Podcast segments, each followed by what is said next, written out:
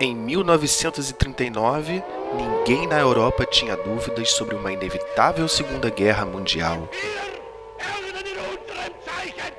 A ascensão dos regimes fascistas, suas políticas autoritárias racistas, seus progressos de expansão territorial, a adoção de uma política de apaziguamento de Inglaterra e França que isolou a União Soviética e cedeu territórios à Alemanha, bem como o não envolvimento diplomático dos Estados Unidos nessas questões, levaram o mundo a um novo e mais destrutivo conflito. Enquanto a guerra começava na Europa, o Brasil adotava uma política de neutralidade, pelo menos no início do conflito. E disseram que eu voltei americanizada, com burro do dinheiro que estou muito rica. Olá pessoal, voltamos agora nosso último podcast de hoje sobre a era Vargas. Como vocês já perceberam, vamos falar sobre os impactos da Segunda Guerra no Brasil e finalmente, né, Chico? O final do governo Vargas. Ufa! Isso aí, Bronze. Tava na hora, né, cara? Ninguém aguenta mais o Getúlio. Mas o pior é que ele ainda volta, hein?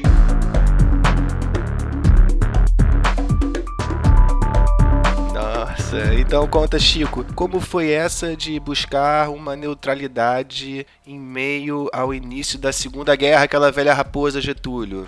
Pois é, cara. A ditadura do Estado Novo tinha muitas correspondências com os governos fascistas, inclusive muitos dos homens do governo Vargas tinham grande admiração pelo regime hitlerista. Vargas, em princípio, né, cara, apostou numa política dúbia para conseguir vantagens comerciais e concretizar um antigo projeto montaram uma grande siderúrgica no Brasil, mas para isso dependia do financiamento e tecnologia que o Brasil não dispunha, cara. Para variar um pouquinho, né, Brasil? Havia uma aproximação do Brasil com o eixo, né? Havia sim, cara. Acordos foram firmados com a Alemanha, principalmente, que acendeu a luz vermelha para os Estados Unidos, que a partir daí aprofundaram uma política da boa vizinhança. Já ouviu falar, cara? Política da boa vizinhança, aquela que tu chama o vizinho, né? Oferece uma cerveja, um tira-gosto. Pois é, mas você está interessado em alguma coisa, né, Bruno? É isso que eu ia falar, né? A clássica, né? A política da boa vizinhança, pede açúcar, é educado, tá com, mantém o corredor limpo, não faz besteira no quintal, né? Uma mão lava a outra. Por isso que a gente estava ouvindo ali aquela música da Carmen Miranda, né? Disseram que eu voltei americanizada. Que eu voltei americanizada. Show, Bronze! A Pequena Notável foi a musa da política da boa vizinhança lançada pelos nos Estados Unidos da década de 30, lembra, cara? Essa política foi lançada lá para conter a, a, as consequências da crise de 29. E essa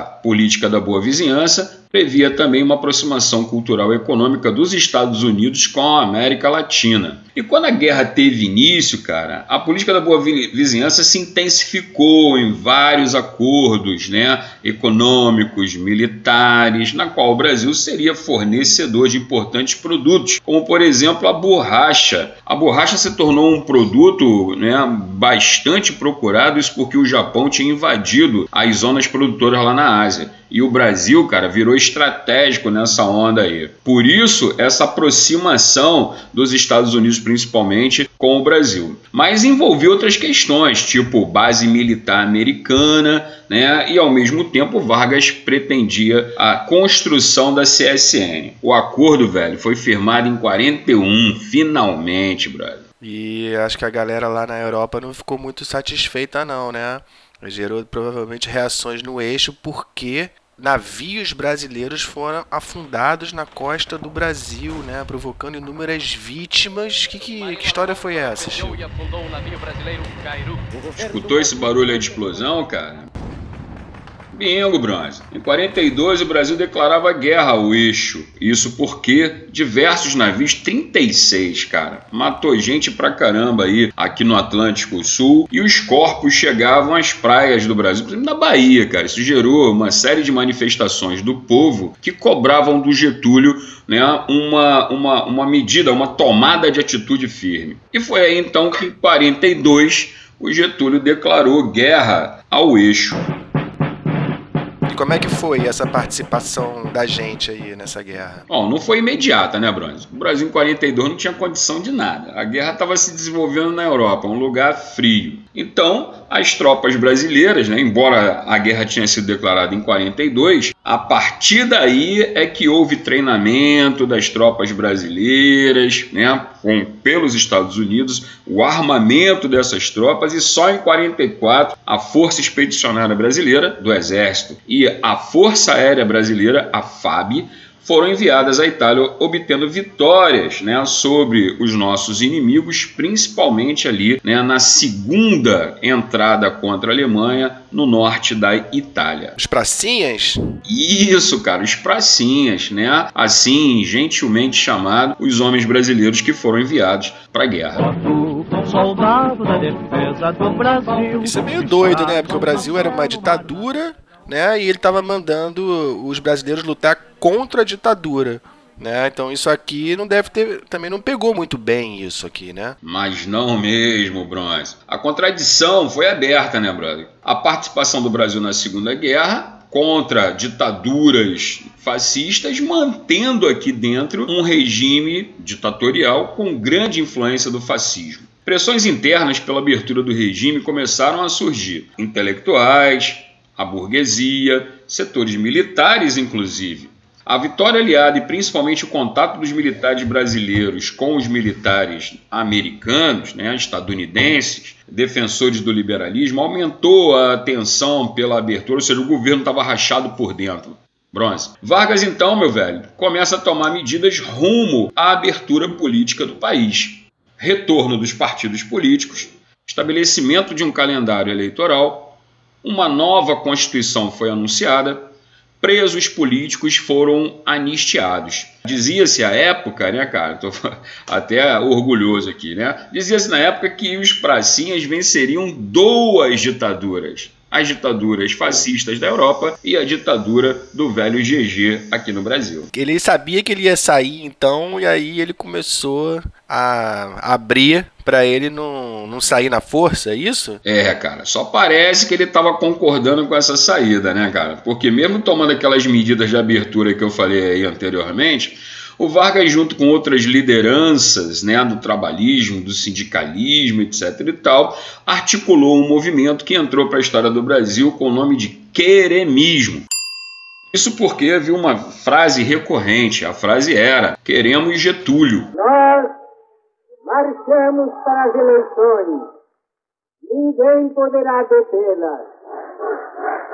E a onda querelita, em bravos bem altos, como os ouvintes devem estar aí em seus receptores notando, estão dizendo: queremos Getúlio, Getúlio, Getúlio, Getúlio. A proposta do movimento era fazer com que uma nova Constituição fosse editada com Getúlio no poder. Com o apoio do PCB? Rapaz, tu imagina isso, cara? O Partido Comunista Brasileiro do velho líder Luiz Carlos Prestes, que ficou nove anos preso durante o Estado Novo. Quando ele saiu da cadeia, foi anistiado ele volta para fazer uma política favorável ao Vargas. Por que isso, Bruno? Sabe dizer, meu brother? Não. Pois é, cara. Naquele momento, o Prestes, um militante comunista extremamente disciplinado, estava seguindo as ordens que vinham de Moscou. Stalin determinou no final da Segunda Guerra Mundial que os líderes que lutaram contra as potências fascistas fossem apoiados pelo Partido Comunista como uma forma de concretizar a vitória sobre os movimentos fascistas fascistas. Ou seja, o Vargas era fascista ou não era fascista, cara? Ele estava fazendo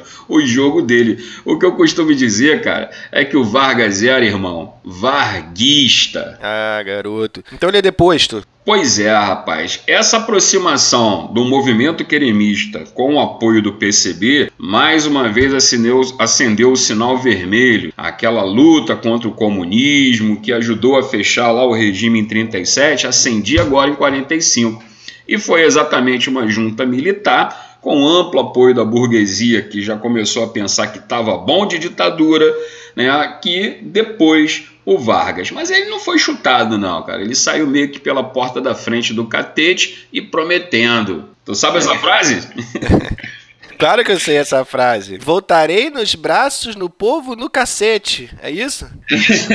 no cacete não, calma aí, fala de novo. Voltarei, Voltarei ao ao cacete. catete nos braços do povo. Explica pra quem não é do Rio aí, que catete é esse? Pois é, cara. O Catete era a sede do, era o palácio, sede da presidência da República que fica aqui na Rua do Catete, no bairro do Catete. É muito catete, brother. É isso aí, voltarei nos braços do povo no cacete. Agora, Chico, vamos então dar adeus ao, ao Vargas com aquela música. Boogie Woogie? Pelo menos por enquanto. É uma música que fez muito sucesso. Boogie Woogie na favela, comemorando a vitória aliada contra a resistência fascista. A favela dançou o Boogie Woogie, brother. Voltamos americanizados e agora estamos no Boogie Woogie. Chegou o samba, minha gente lá da terra do tio com novidade. Mas antes da gente se despedir novamente aqui do nosso podcast, é, você aí, estudante, está convidado ali a clicar no, no nosso formulário né, que a gente está fazendo para vocês. Todos os nossos episódios têm aí um formulário à disposição de vocês, cinco questões rapidinho para vocês é, reverem o que a gente está trabalhando aqui. Já sai o resultado na hora, que você acertou, que você errou. Se você errou, explica para você qual é a resposta certa e aí você já, né, vai para a galera já com conteúdo todo aprendido aí de Vargas. Melhor que isso, cara. Vamos lá? Vamos de Ciro Monteiro? Vambora, meu camarada. Solta aí, Dudu. Voltamos com novidades aí, vamos explorar um novo tema, né, Chico? Valeu, pessoal, até a próxima. Valeu, galera. Até a próxima. Tchau. A nova dança que surgiu. Chegou o samba, minha gente lá da terra do novidade. E ele trouxe uma cadência que é maluca pra mexer toda a cidade. O boogie, oogie, boogie, oogie, boogie, oogie. A nova dança que balança, mas não cansa. A nova dança que faz parte da política da boa vizinhança.